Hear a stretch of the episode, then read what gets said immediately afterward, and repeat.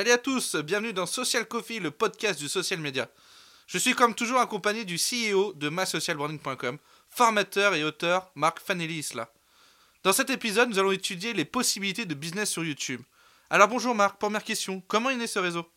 Bah écoute euh, Thibaut déjà bonjour. Euh, ce réseau en fait il est né en 2005 par des anciens de PayPal. Il faut savoir qu'à l'époque c'était Dailymotion qui était euh, numéro un dans, en France et même qui commençait à, bien se faire connaître dans le reste du monde comme réseau vidéo de, de, partage vidéo. Alors il faut savoir aussi que c'est arrivé au moment où, euh, bah, quelques années après la DSL, qui nous a permis de partager des, contenus plus, euh, euh, plus forts, plus lourds pardon, que, que simplement de, de la photo. Donc c'est arrivé en 2005, à un moment où donc je le disais, euh, Dailymotion était numéro 1 en France. Il se trouve que YouTube finalement s'est imposé petit à petit comme le réseau numéro 1 de la vidéo. Alors comment ils ont fait? C'est surtout euh, par rapport à Dailymotion déjà, c'est parce que Dailymotion a, dû payer ses serveurs très rapidement. Il faut savoir que derrière Dailymotion, c'était des fortunes françaises. Euh, derrière, derrière, YouTube, c'était des fortunes de la Silicon Valley. Et qui dit fortune de la Silicon Valley, c'est-à-dire que ces fortunes ont pu, pendant plusieurs années, alimenter le réseau et lui permettre de stocker des, milliers, des millions de vidéos, euh, tout en payant les serveurs, ce qui coûte très très très très cher, alors que Dailymotion, au bout d'un moment, bah, en payant les serveurs et en ayant un accès gratuit pour les utilisateurs, eh il fallait euh, monétiser le, réseau. C'est pour ça que Dailymotion a le premier à mettre la, publicité vidéo en pré-roll euh, eh en avant. Et c'est là où tout le monde est parti de, de euh, YouTube, euh, de, de Dailymotion, pardon, pour aller sur YouTube. C'était vers les années 2008, 2009, 2010. Et puis à ce moment-là aussi, c'est là où YouTube euh, a eu sa deuxième phase de, là, de, vraiment de, grande croissance à partir de 2010. C'est au moment où ils ont rajouté les catégories, c'est-à-dire que on est passé de réseau à média, puisqu'il y a eu des millions de, vues à partir des années très rapidement 2007, 2008, 2009. Et puis après Média, c'est devenu moteur de recherche puisqu'on a pu retrouver beaucoup plus facilement les vidéos, pas uniquement en tapant des mots-clés, mais avec les catégories puisque sont nées catégories politiques, humour, etc. Donc euh, voilà, ce réseau aujourd'hui, euh, on pourrait croire qu'il euh, qu'il euh, baisse, euh, qui, parce qu'il y a Facebook qui fait de la vidéo, tous les, il y a plein de sites maintenant qui proposent la vidéo en natif aussi, il y a Twitter, etc., et même Instagram qui fait une minute de vidéo. Mais euh, YouTube la vient de faire peau neuve il y a quelques semaines avec une nouvelle version, un design qui est très beau, qui commence à s'étaler sur tous les, les autres réseaux. Ça ressemble à du flat design, c'est vraiment joli. Donc en fait, YouTube là continue. donc c'est voilà, marrant de voir un réseau qui a, qui a finalement 12 ans aujourd'hui et qui, euh, qui continue très bien, qui appartient à Google, hein, euh, j'ai oublié de le dire mais tout le monde le sait, qui est donc euh, le réseau de Google et qui en plus veut devenir aussi maintenant un partage de photos et de textes. C'est l'objectif de YouTube Community qui serait la, pour Google l'arme de guerre contre Facebook qui essaye de, bah, de prendre YouTube un peu euh, voilà d'essayer de, de, tuer euh, YouTube avec le partage de vidéos et, bientôt le, moteur de recherche de vidéos de Facebook qui arrive. Voilà. Ok, très bien. J'ai quelques chiffres à te donner. Il faut savoir que chaque minute, 400 heures de vidéos sont uploadées sur YouTube. Et chaque jour, les utilisateurs de YouTube passent plus d'un milliard d'heures à regarder des vidéos. Mais quelles sont les tendances et les usages de ce réseau, Marc? Bah en fait, euh, Thibault, les, les, tendances et les usages de ce réseau, c'est un peu les mêmes depuis quelques temps. Il faut savoir que euh, la première chose, c'est la musique. Bon, évidemment, c'est le premier réseau euh, de vidéos de musique, c'est né comme ça. Surtout au départ, l'engouement, il vient des clips des stars qu'on allait regarder, de la musique. Il y a aussi des trailers de cinéma qui se sont mis aussi bien sûr là-dedans. Donc au départ, c'est la musique, c'est le premier contenu. C'est d'ailleurs pour ça que Universal a voulu créer Vevo, qui est une déclinaison de YouTube, mais uniquement pour les artistes signés chez Universal Euh, donc la musique, c'est la première chose. Ensuite, tu as les tutoriels, les tutoriels de, euh, en tout genre, et c'est là où les entreprises, même en B2B, ont tout intérêt à aller sur YouTube, puisque les tutoriels sont très recherchés. Il faut savoir qu'il y a eu la conférence de YouTube en décembre dernier, qui nous avertit que un Français sur trois aller sur YouTube avant de faire un achat en ligne. C'est-à-dire que vraiment que les gens se rassurent en regardant les produits en ligne et donc il faut préparer des vidéos et des belles vidéos, sinon euh, on passe à côté où c'est le concurrent qui va y arriver ou alors, ou alors encore pire, c'est quand c'est le YouTuber lui-même qui va prendre le produit et qui va donner son avis. Et euh, c'est ça la troisième tendance, c'est les YouTubers avec aujourd'hui le grand engouement pour le vlog, c'est-à-dire le blog en vidéo, euh, initié par euh, Casey Nesta et bien d'autres euh, de personnalités. Donc le principe, c'est des youtubeurs. C'est vrai qu'on a l'habitude et l'image du youtubeur très jeune qui dans sa chambre qui fait des blagues un peu à la Norman et Cyprien. Sauf que maintenant, bah, ça a changé. Il n'y a pas que qui passe, il n'y a pas que le côté humour hein, qui fonctionne. Il y a des sportifs, il y a des gens qui simplement ont un objectif de vie, des gens qui simplement montent leur vie au quotidien. Et puis c'est ça la nouvelle tendance, c'est le blog en vidéo. Donc, euh, donc aujourd'hui, voilà, il y a ces tendances-là. Il y a aussi le, le, côté gaming euh, qui marche très bien. Euh, les enfants regardent. Il y, a la, il y, a la, déclinaison de YouTube qui s'appelle YouTube Kids avec des programmes pour les enfants. Et puis il y a aussi tous ceux qui regardent les, les autres jouets en vidéo, même si on le retrouve ça dans d'autres, réseaux plus adaptés. Donc voilà, on a, on a ces tendances-là sur YouTube. Et puis c'est, c'est pas propre uniquement à, à la, la vidéo. En fait, on la regarde maintenant sur différents supports. On la regarde bien sûr sur mobile de plus en plus, puisque maintenant on a enfin de la vidéo euh, qui fonctionne sur, euh, sur mobile, quoique euh, est-ce que la 4G c'est pas encore de l'edge au bout de 3 jours? C'est la question que je pose à nos amis opérateurs qui, qui nous promettent du 20 gigas et qui, qui s'éteint au bout de 3 jours, ce qui est assez étonnant. voilà, les gens regardent sur tablette, sur, même sur l'Apple TV aussi, donc, donc voilà, on retrouve maintenant YouTube un peu partout, et puis YouTube devient aussi la télé, puisque maintenant il y a des émissions en direct sur YouTube, il y a eu récemment euh, euh, les Brit Awards qui ont été diffusés en direct sur YouTube et ça a très bien fonctionné. Donc euh, voilà, YouTube se positionne aussi comme la télé du futur puisque maintenant les programmes télé sont diffusés en direct sur ce réseau. J'ai une autre question pour toi, je pense que ça va intéresser toutes les personnes qui nous écoutent. Comment rémunérer ses vues sur YouTube? Bah, c'est vrai que c'est une question un peu euh, tabou. Il y a plein de gens qui se demandent à chaque fois combien gagnent les youtubeurs, combien coûte une vue, etc. C'est très simple. Quand vous créez un compte YouTube, au départ, vous ne pouvez pas rémunérer vos vues. Il faut atteindre le euh, statut de partenaire. Le statut de partenaire, il arrive il n'y a pas de règle, mais ça peut arriver euh, à partir de 20 000 vues, à partir de 30 000, 50 000. En fait, ce qui se passe, c'est à partir d'un certain seuil de vues, c'est YouTube qui va juger euh, de, cela, c'est un robot en fait hein, qui se balade sur YouTube et qui regarde les comptes.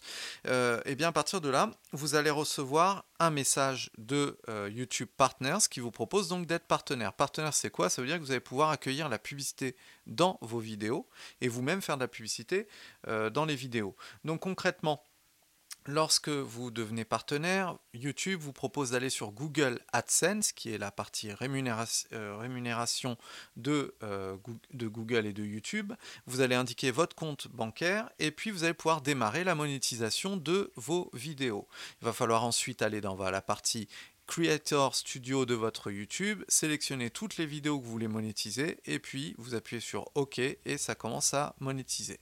Alors combien euh, vous pouvez espérer en termes de vues? Très concrètement, pour un million de vues, espérez entre 1000 et 1300 euros. Voilà, c'est tout ce que l'on peut espérer. Donc si vous voulez être millionnaire euh, avec YouTube, il va falloir vous lever de bonne heure si vous êtes en B2B. Si vous êtes en B2C, c'est peut-être un peu plus simple avec des campagnes de pub. Euh, mais voilà, en fait, c'est simplement, c'est pour ça qu'il faut voir cette plateforme comme un, plutôt un support euh, de référencement en vidéo pour vos produits pour ensuite les vendre. Donc ce qu'il faut faire surtout dans les vidéos, c'est bien mettre les liens à chaque fois pour que les gens puissent télécharger les produits, que ce soit en description, mais aussi dans les vidéos, puisqu'on peut ajouter aussi des liens dans les vidéos. Euh, voilà, mais sinon, euh, espérer vivre de YouTube, bon bah oui, c'est quand vous êtes euh, un YouTuber qui a beaucoup de vues, pourquoi pas. ça marche, c'est vrai. les gens qui ont à chaque fois 2 millions de vues par vidéo et qui vous font des vidéos tous les jours, oui, ça devient rentable rapidement. mais sinon, pour les autres, bah, voilà, faut être au courant de ça. Mais en tout cas, c'est toujours mieux que Facebook, qui lui, pour l'instant, ne permet pas la monétisation des vidéos sur Facebook. Si vous avez un million de vues sur Facebook, ça vous fait 0 euros pour l'instant. Mais Facebook est en train de préparer la monétisation des vues aussi. Donc moi, si je veux mon million de vues, Marc, quel conseil tu me donnerais pour augmenter mon référencement? Bah écoute, pour que tu sois euh, célèbre, la première chose que je te propose, c'est de faire du contenu de qualité. Euh, déjà, ça, voilà, ça c'est la, base. Faire un contenu de qualité ou un contenu euh, buzz, c'est aussi quelque chose qui, peut réussir. Ça peut être la façon de filmer. Bon, ça, on va voir ça, je pense, quand on va parler ensemble du côté technique des vidéos, de la fabrication des vidéos. Mais première chose à faire, bien sûr, c'est un titre qui ne met pas en avant ton, nom d'entreprise, mais plutôt euh, ce dont tu parles. Plutôt aussi en avant ton secteur d'activité que ton produit. c'est ça l'erreur que font beaucoup de marques, c'est qu'elles souvent elles veulent absolument mettre leur nom de marque forcément dans la vidéo, euh, dans le titre. Vaut mieux éviter, vaut mieux mettre un titre, euh, une question euh, auquel vous allez répondre. C'est sous forme si c'est un, tutoriel, donc comment faire. vous voyez des questions liées à ce que vous proposez dans la vidéo, mais ça implique aussi d'avoir des contenus en accord. Il faut aussi mettre des tags dans les vidéos. Alors les tags, c'est les mots-clés qu'on va ajouter quand on upload la vidéo. Donc là, il faut en mettre le maximum possible et surtout, il ne faut pas mettre que des mots-clés isolés, il faut mettre des expressions. C'est-à-dire les expressions que les gens pourraient rechercher sur YouTube. Ça ressemble beaucoup à ce que les gens recherchent sur Google en fait. Donc c'est un peu du SEO hein, qu'on fait sur, euh, YouTube.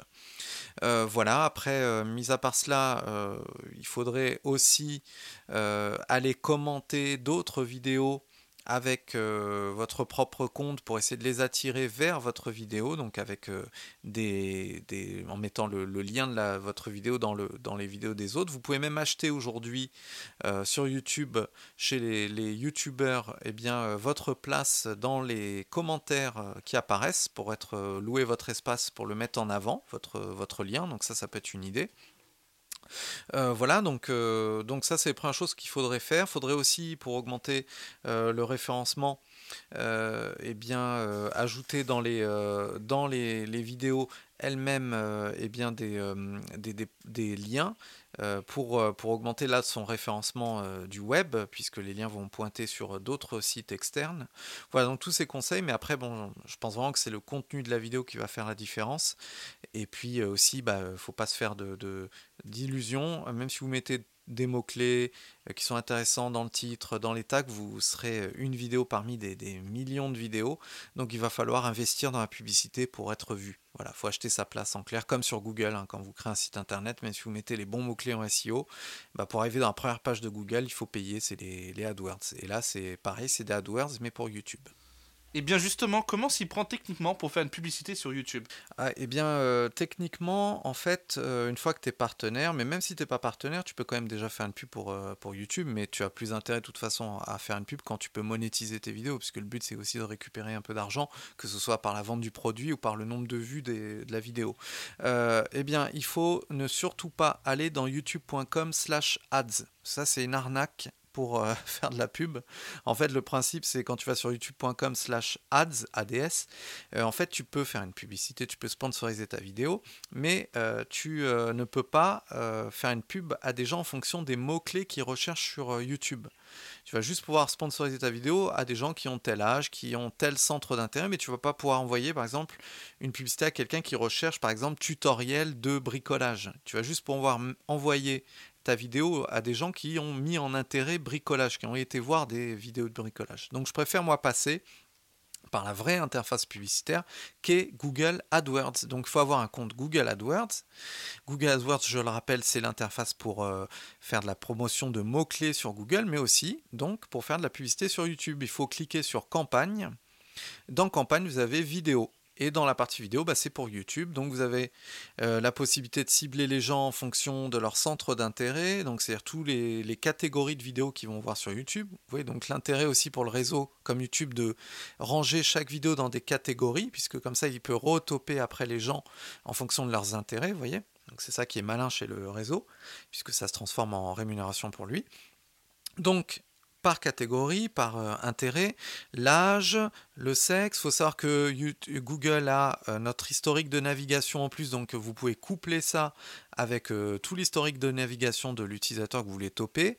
Et puis ensuite, bah, les mots-clés. Bah, les mots-clés, donc c'est euh, cibler les gens en fonction des, expressions qu'ils vont mettre sur YouTube, mais aussi, et c'est là euh, ce qui manque dans la partie youtube.com slash ad, c'est qu'on ne peut, par exemple, si moi je veux faire une pub pour les gens qui sont fans de BMW, et qui sont abonnés à BMW sur YouTube, je ne peux pas le faire dans youtube.com slash Par contre, je peux le faire sur la partie Google AdWords et donc je vais pouvoir mettre euh, les mots-clés BMW, etc.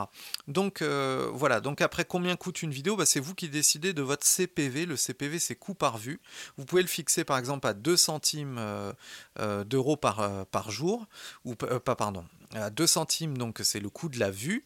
Et donc dès que quelqu'un voit votre vidéo, eh bien vous payez 2 centimes. Vous pouvez fixer un, palier, donc euh, mettre 10 euh, euros par jour, mettre 20 euros par jour, mettre un budget sur toute la durée. Et puis donc une fois que vous avez fait ça, vous lancez votre vidéo. De toute façon, dès que vous mettez votre budget, quand vous préparez votre vidéo, il vous dit euh, Google à côté combien de vues vous pouvez espérer par jour. Voilà, donc euh, tout dépend de votre ciblage, je ne peux pas vous donner un, ordre d'idée exact, euh, mais il faut préparer sa publicité sur Google AdWords, c'est très simple. voilà, mais il faut bien étudier en fait le persona, c'est-à-dire la cible que vous voulez toucher, quel genre de vidéo elle peut aimer, quel est son profil de consommation, etc. Voilà. Passons maintenant côté production. Quelle caméra et quel objectif tu conseillerais à une personne qui veut faire de la vidéo pour une entreprise bah, Je lui conseillerais à cette personne, bon, euh, tout dépend, voilà, si euh, du budget qu'elle peut avoir. Bien sûr, si elle avait le plus gros budget, je lui conseillerais d'avoir euh, une caméra RED, de pouvoir filmer avec toute une équipe, des maquilleurs, des costumiers, de pouvoir faire vraiment de la production vidéo sérieuse, du, du matériel de travelling, c'est-à-dire pour pour, euh, pour tous les effets vidéo, euh, donc de, balayage vidéo. Bon, mais la plupart du temps, on n'a pas tout ce budget-là, même quand on est dans les grandes entreprises. Hein, puisque je, côtoie des grandes entreprises qui, au final, n'ont pas euh, souvent tellement de budget pour faire de la production vidéo YouTube. Elles l'ont pour la production télé, mais elles n'ont pas compris qu'il faudrait avoir le même pour la production YouTube pour pouvoir euh, justement se distinguer de la concurrence et offrir une vraie qualité de, contenu. Euh, surtout que je rappelle à ces gens qui sont encore timides par rapport à la production vidéo sur YouTube, c'est que c'est devenu le premier média aujourd'hui euh, visuel. la télé est en perte de vitesse et c'est maintenant sur YouTube que les gens consomment de la vidéo. Et encore plus la publicité. Euh, puisque la publicité télé, les gens euh, zappent tout le temps. La publicité YouTube, euh, si elle n'a pas une apparence de publicitaire, justement, les gens peuvent la regarder quand c'est des tutos, quand c'est des présentations de produits, mais avec une, du drone ou avec même de la GoPro. Vous voyez, il y a des effets visuels qui peuvent être sympas. Donc, bon, mais prenons le cas de quelqu'un qui n'a pas énormément de budget, pour répondre à ta question. Euh, j'ai été dans ce cas-là, moi, à me dire comment faire de la vidéo YouTube de bonne qualité. Donc j'ai recherché, j'ai fait toute mon étude. Au départ, j'avais investi dans le Canon 5D Mark II, qui a été l'appareil qui a révolutionné le monde de la vidéo en 2008 quand il est sorti, puisqu'il il filmait pour la première fois en 24 images secondes, comme les caméras de cinéma. Et j'ai mon cousin, euh, qui euh, s'appelle Mister Oiseau, qui a été le premier dans le monde à faire un film avec le Canon 5D Mark II, qui a été d'ailleurs à Cannes. Il a filmé tout seul, en fait, avec ce réflexe, un réflexe en fait, donc ça tient dans une main. Bon, il est assez lourd, il fait 1 kg le boîtier. Euh, enfin, c'est lourd par rapport à, maintenant en fait, puisque ça date de 2008 cet appareil. Et donc avec cette caméra, lui, il a fait un film qui s'appelle euh, Rubber sur un pneu qui tue euh, à Los Angeles. Et le principe, c'est qu'il a filmé tout seul, et puis ensuite il l'a monté sur un logiciel de montage sur un Mac qui s'appelle Final Cut Pro, sans effet de post-prod. Et c'était révolutionnaire de voir ça. Depuis, en fait, plein de productions de cinéma utilisent le 5D Mark II parce qu'il est plus léger. Euh, il a une très belle euh, lumière quand on a les bons objectifs avec. Et donc moi j'ai eu le 5D Mark II, euh, j'ai pu faire de la vidéo pour des entreprises et aussi pour des clips. Il se trouve que le 5D Mark II, ce qui est intéressant, c'est parce que le boîtier, c'est pas, pas la seule chose. Il faut avoir les bons objectifs. Donc le 5D Mark II, ça pourrait être bien parce qu'aujourd'hui vous pouvez le trouver à 1000 euros. Bon, il pèse un peu lourd, donc si vous voulez faire un peu du, de la vidéo en chemin, etc., accompagner votre entreprise en chemin, ou même euh, voyager pour euh, montrer des choses que vous faites à l'étranger, etc., c'est un peu, ça devient un peu lourd avec les objectifs, mais bon, prenons ce cas-là. Si vous avez le 5D Mark II, il vous faudra, à mon avis, deux objectifs. Le premier, c'est le 50 mm 1.2. Alors quand vous voyez 1.2, quand ça se rapproche de 0, c'est-à-dire que l'ouverture de l'objectif est grande, c'est-à-dire qu'on capte beaucoup plus de lumière que quand vous avez par exemple un 3 points quelque chose, euh, donc euh, celui-ci, le 50 mm 1.2, coûte 1000 et quelques euros l'objectif. Là, le prix n'a pas baissé, mais euh, ça vaut vraiment son pesant d'or et ça sert beaucoup pour les interviews.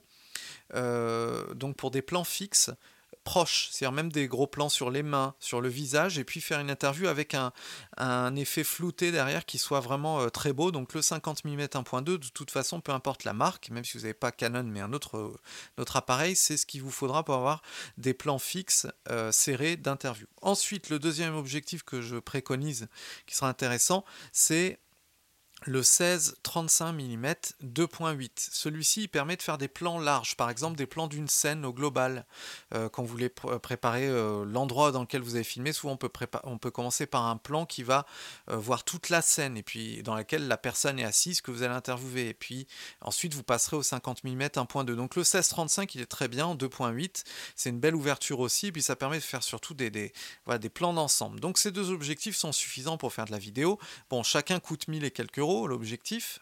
Euh, mais sinon, vous avez une, autre solution. Maintenant, moi, j'ai revendu le 5D Mark II, euh, qui pourtant a une très bonne qualité d'image, parce qu'il ne fait pas déjà de 4K, mais euh, si vous avez le 5D Mark IV, maintenant, vous pouvez en faire. bon, la 4K, c'est pas non plus un gros problème, parce que tous les écrans ne sont pas adaptés à la 4K. Les gens regardent la plupart temps, du temps quand ils sont dehors, les vidéos en 1080p. Donc euh, pas de souci là-dessus, mais si vous voulez passer à la 4K et avoir aussi un, appareil qui soit costaud, je vous conseille le Sony, le euh, A6300, c'est celui que j'ai pris, euh, qui est vraiment très bien et qui là pèse 600 grammes, donc là c'est moitié moins, moins lourd. Et puis vous avez donc avec celui-ci, moi j'ai pris un objectif, c'est le 16, le 16, attends je vérifie, oui c'est le 1650 que j'ai pris, donc le 1650, donc vous voyez ça me permet d'avoir à la fois les plans d'ensemble et les plans serrés. Donc ça me couvre en fait les deux objectifs que j'avais avec le 5D Mark II. Alors le prix euh, pour euh, ça, c'est 1200 euros. Et vous avez un super appareil qui est discret en plus, qui vous fait à la fois de la vidéo pro et puis aussi de la vidéo vlog. Vous pouvez l'amener avec vous, il suffit juste d'avoir un tripod en plus. Donc le tripod, euh, vous en avez pour une 60 à 100 euros, vous en avez des très bien. Et donc vous pouvez le tenir dans la main, ça pèsera pas lourd contrairement au 5D Mark II où là vous vous allez fatiguer si vous voulez vous filmer vous-même pour euh, montrer que vous êtes un entrepreneur, ce que vous faites, etc. dans votre vie, euh, c'est le principe du vlog, euh, vous pourrez le faire avec le, Sony A6300. Voilà, donc il y a d'autres, ce qui manque au Sony A6300, c'est la dernière chose qui, à mon avis est intéressante à, savoir, c'est qu'on ne peut pas voir, se voir quand on se filme parce que l'écran, ne peut pas faire pivoter l'écran. Donc si je voulais faire pivoter l'écran, j'investirais plus maintenant dans le euh, Panasonic euh, GH5 qui euh, là est vraiment le mieux mais qui n'est pas encore sorti à ce jour en France ou alors qui vient de sortir au moment où vous écouterez ce podcast. Donc celui-ci c'est vraiment le top parce qu'il fait tout très bien. Bon il est plus cher que le Sony, mais c'est un super appareil qui là peut vous faire vraiment de la vidéo pro, du vlog et puis voilà. Donc voilà, aujourd'hui vous pouvez même démarrer, j'avais eu un temps le Lumix LX100 que Katibo aussi euh, que tu as hein, euh, et qui 3 4 j'avais euh, aussi le LX100 que tu as aussi hein, je sais. C'était toi qui m'avais donné envie de l'acheter d'ailleurs. Donc le Lumix LX100 c'est un très bon appareil c'est un compact. Donc du coup on peut pas changer les objectifs. Mais c'est vrai qu'il était un peu plus limité quand je regarde voilà le, le, côté vraiment vidéo le détail. Mais honnêtement, avec un bon filtre, des bons LUTs, ce qu'on appelle, c'est les effets euh, qu'on met sur les vidéos, vous serez, euh, ça sera parfait pour démarrer. Ça, vous l'avez à 400 euros aujourd'hui, le LX100. Donc, euh, vous pouvez démarrer avec ça. Mais par contre, quand vous allez voir un client et que vous vous présentez avec un compact comme ça, il peut ne pas comprendre, mais il faut lui montrer le résultat. Donc, allez sur YouTube, montrer. Il y a des vidéos, par exemple, sur Venise, qui sont très belles, qui ont été filmées avec le LX100. Voilà. Donc, ça peut être un début de commencer avec ça. Et puis après, si vous sentez que vous voulez faire vraiment régulièrement de la vidéo et aussi de la vidéo pro avec des objectifs en plus, passer euh, au Sony A6300. Je rebondis sur le LX100 que, tu, que je t'avais effectivement proposé puisque c'est un très bon compact et pour ce qu'il fait ça suffit largement pour commencer et, s'entraîner. Mais c'est vrai que j'utilise beaucoup, euh, comme tu as dit, les LUTs et euh, justement on a un petit site qui est très sympa qu'on vous met dans, la, dans les descriptions, allez faire un tour et c'est des très bons filtres pour vos vidéos. Euh, pourrez nous dire ce que vous en pensez. Mais en tout cas, est-ce que tu as aussi euh, d'autres conseils de matériel pour la production et le montage à nous donner? Bah oui, pour le, pour le, bah déjà pour la, pour continuer sur la production. Euh, après, ce qui est important, parce que toutes ces caméras là dont je viens de parler, qui sont des réflexes ou des compacts avec une très belle image, même l'iPhone aussi aujourd'hui hein, est surprenant pour, pour certaines vidéos, il faut l'équiper déjà, première chose, d'un stabilisateur un stabilisateur, ça s'appelle un Steadicam. Vous en avez plusieurs dans plusieurs marques. Euh, les bons Steadicam, ils, coûtent cher parce qu'un tripod, vous allez pouvoir le prendre à la main, mais ça va pas enlever euh, le côté euh, de, la vidéo qui bouge. Et si vous faites de la vidéo caméra au point, ce qui est souvent le cas aujourd'hui, puisque la vidéo toute seule sur son bureau, ça devient chiant. Donc il faut du mouvement, mais si le mouvement n'est pas contrôlé, ça devient vite pas stable et moche à regarder et ça fait pas pro. Donc il vous faut un Steadicam. Alors les Steadicam, même si après sur un logiciel de montage, il y a une fonction stabilisation, ça ne va pas sauver votre vidéo malgré tout. Donc euh, il y a des bons Steadicam. Euh, vous avez par exemple le Zune Crane, mais qui coûte cher, qui coûte 600 et quelques euros. Celui-ci c'est pour les réflexes. Vous avez aussi des Steadicam pour iPhone qui sont très très bons, qui là vous font vraiment euh, des super vidéos avec l'iPhone. mis à part le côté stabilisation de l'image, vous avez aussi le son. Euh, puisque généralement on met du son, euh, on, va parler dans les vidéos. Il se trouve que si vous avez un mauvais son, ça, gâche aussi toute la vidéo. Et pour un bon son, eh bien, euh, je vous conseille d'avoir des micros. Il y a les micros qu'on met au-dessus des caméras. Le problème, c'est qu'elles vont être branchées à votre caméra. Et comme la caméra a un mauvais traitement audio, bon, ça va un peu, par exemple, chasser les, le souffle qu'il peut y avoir naturellement quand on fait une prise audio depuis la caméra mais euh, il y aura quand même toujours un petit peu de souffle, donc ça sera pas terrible, mais ça pourra quand même échapper, euh, vous permettre quand il y a du vent, etc., de, couper un peu, un peu le vent. Donc vous pouvez investir dans les micros qu'on met au-dessus des caméras, il y en a plein dans toutes les marques, mais le mieux, mais ça demande plus de travail aussi après au montage, c'est d'enregistrer la partie audio dans un euh, boîtier audio à part. Il y a par exemple, moi j'ai le Tascam DR60 qui est très bien, mais ça implique que soit j'ai un micro filaire en plus pour, euh, pour parler en vidéo, mais ça fait pas terrible non plus de parler avec un micro filaire dans une vidéo. Donc sinon avec des micros cravates. Alors il faut des bons micros cravates. Moi j'ai un Sennheiser. Alors des fois il est très bon, des fois j'ai des mauvaises prises audio, ça dépend où vous le placez, mais il faut le placer bien sûr le plus proche possible de la bouche. Euh, donc voilà, ça c'est les choses à faire. J'ai même été surpris pour vous dire dans certains cas, c'était pour faire une caméra cachée, par euh, le micro de l'iPhone. Là, le micro de l'iPhone vraiment peut être pas mal quand on fait de la caméra cachée, puisque de toute façon, on est plus tolérant déjà avec la qualité audio et vidéo quand c'est une caméra cachée, parce que c'est des moments volés par euh, définition. Si c'est trop beau, d'ailleurs, on va se poser des questions. Euh, donc le son. Ensuite, il y a la musique qu'on va mettre dans les, euh, vidéos. Il faut savoir que YouTube a une super bibliothèque de, de audio gratuite qui s'appelle YouTube Audio Library. Il faut avoir un compte YouTube et puis après vous cherchez ça sur Google, YouTube Audio Library, et vous allez accéder à des euh, fichiers son qui sont euh, téléchargeables, qui sont gratuits et qui sont de très bonne qualité. Et vous pouvez les choisir en fonction de la, tonalité de l'instrument que vous voulez. Donc ça c'est très bien. Ensuite passons au montage. Et eh bien le montage après il vous faudra donc euh, soit Final Cut Pro, soit Premiere sur Adobe. Au choix, les deux sont pareils. Il n'y a pas vraiment de, différence si ce n'est le confort que vous vous allez sentir dessus. Moi je suis plus à l'aise avec tout ce qui est Apple, mais, mais Premiere a l'air très bien aussi. Donc après sur Final Cut, sur Final Cut, ce qu'il vous faudra, c'est les LUTs dont parlait euh, Thibaut, donc ça on vous met un lien de, pour ajouter des LUTs, c'est les filtres, un peu comme les filtres Instagram sur les photos, euh, qu'il va falloir équilibrer. Il va falloir d'abord équilibrer la colorisation euh, générale de l'image pour que tous les plans soient à peu près pareils, parce que si vous mettez après l'effet sur toutes les vidéos sans avoir traité au préalable un peu chaque plan, eh bien, il y en aura peut-être qui sont plus sombres que d'autres, même si vous pouvez régler l'effet d'intensité du filtre. Euh, donc, il y a le filtre, il y a aussi les effets textuels et les effets visuels qu'on peut ajouter. Là, je vous donne, euh, moi, une bibliothèque dans laquelle je vais, dans laquelle je vais prendre des effets qui euh, sont très bien. C'est motionvfx.com qui est un super outil pour euh, avoir des, euh, des packs d'icônes, d'animations faites sur Motion, donc, qui est le principe d'animation vidéo, mais ça marche aussi pour les textes, pour euh, les, les, les, les, animations entre chaque plan. Donc vous pouvez vous servir là-dessus, et puis bah voilà, après une fois que vous exportez, vous exportez donc en, en, 4K ou en 1080p, tout dépend de la vidéo. Voilà, mais donc c'est vrai que la, production vidéo aujourd'hui, elle peut être faite chez soi, donc ça c'est un vrai confort. Vous pouvez passer du temps dessus. Et puis ça vaut le coup parce qu'au final, on, augmente son référencement. Euh, on peut augmenter ses, donc ses fans, mais aussi donc forcément derrière ses consommateurs, ses, clients. Donc il faut faire de la vidéo. Et puis en plus aujourd'hui, c'est devenu euh, une nécessité puisque les gens aiment voir les choses, aiment voir les gens, aiment voir euh, les, les, gens qui travaillent aussi en entreprise, qu'est-ce qu'ils font, aiment voir des experts. si vous êtes un entrepreneur, vous êtes un expert normalement d'un domaine. Donc on a envie de voir l'expert.